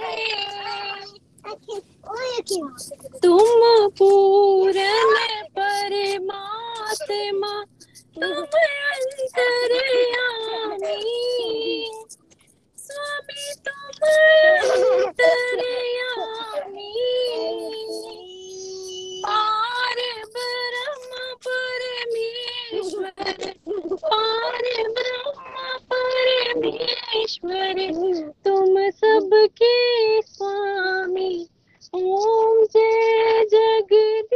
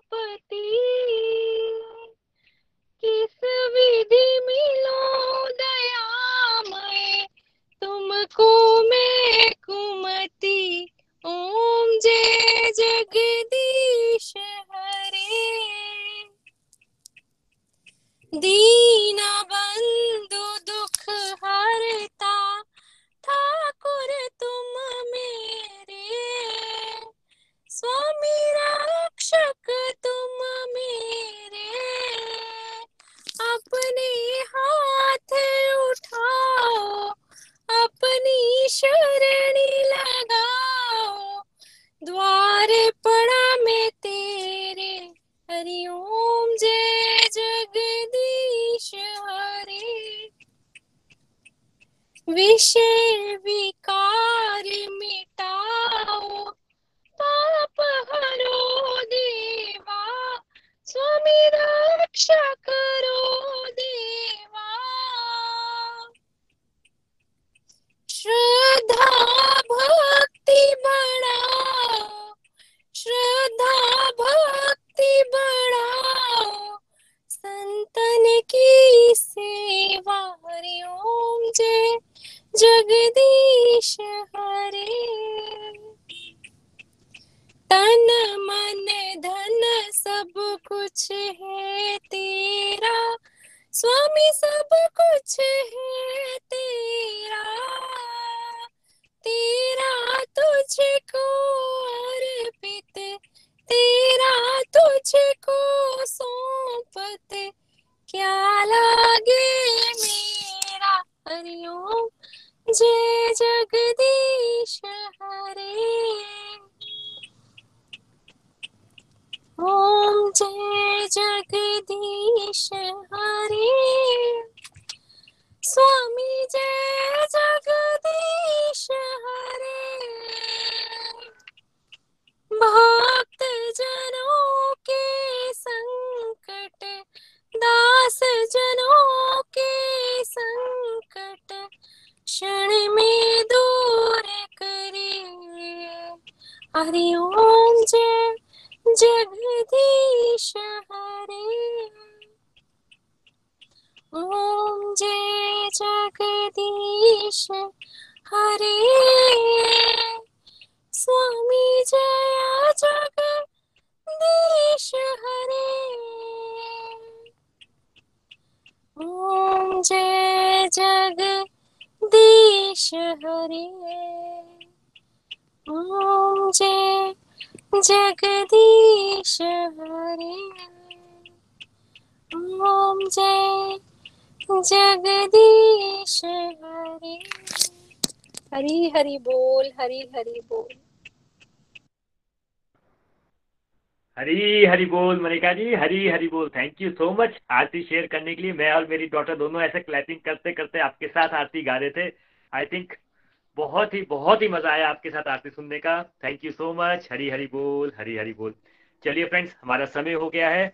नेक्स्ट वीक से निखिल जी के साथ हम इस आरती का वर्ड टू वर्ड मीनिंग करेंगे, लाइन टू लाइन मीनिंग समझेंगे और स्टैंजा टू स्टैंजा मीनिंग समझेंगे, और सो दैट कि हम इस आरती के एक एक वर्ड को, उसमें क्या मीनिंग होता है, उसका सिम्बॉलिक मीनिंग क्या होता है, उसके अंदर का भाव क्या है, उसको समझें। और उसको समझ के जब आरती करेंगे तब निखिल जी और जब हम आरती को समझ के आरती को समझ के करेंगे तो ऑटोमेटिकली, जैसे निखिल जी ने बताया, हमारी जो स्पिरिचुअल प्रोग्रेस है उसको वो एरोप्लेन की स्पीड पकड़ लेगी। Thank you everyone, thank you so much. और जैसे मैं सत्संग के एंड में हमेशा बोलता हूँ, आने वाले वीक में चिंता नहीं, चिंतन कीजिए, सत्संग कीजिए, साधना कीजिए, सेवा कीजिए और अपने जीवन में सदाचार लाइए, और साथ में सेलिब्रेट कीजिए। तो इन्हीं प्रेयर्स के साथ कि आप आज भी सेलिब्रेट करें, आप कल भी सेलिब्रेट करें, आपका जीवन एक सेलिब्रेशन बन जाए। आज यहाँ रुकते हैं। हरे कृष्णा हरे कृष्णा कृष्णा हरे राम हरे राम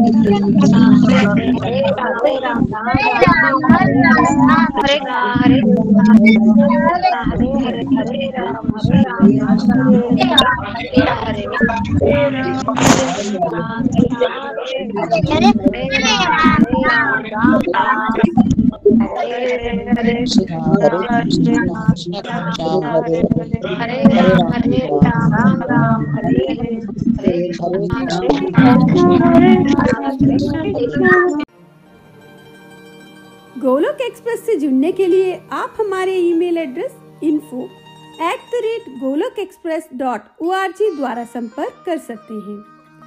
आप हमारे व्हाट्सएप नंबर या टेलीग्राम नंबर 7018026821 से भी जुड़ सकते हैं। आप हमसे फेसबुक पेज और यूट्यूब चैनल के माध्यम से भी जुड़ सकते हैं। हरी हरी बोल।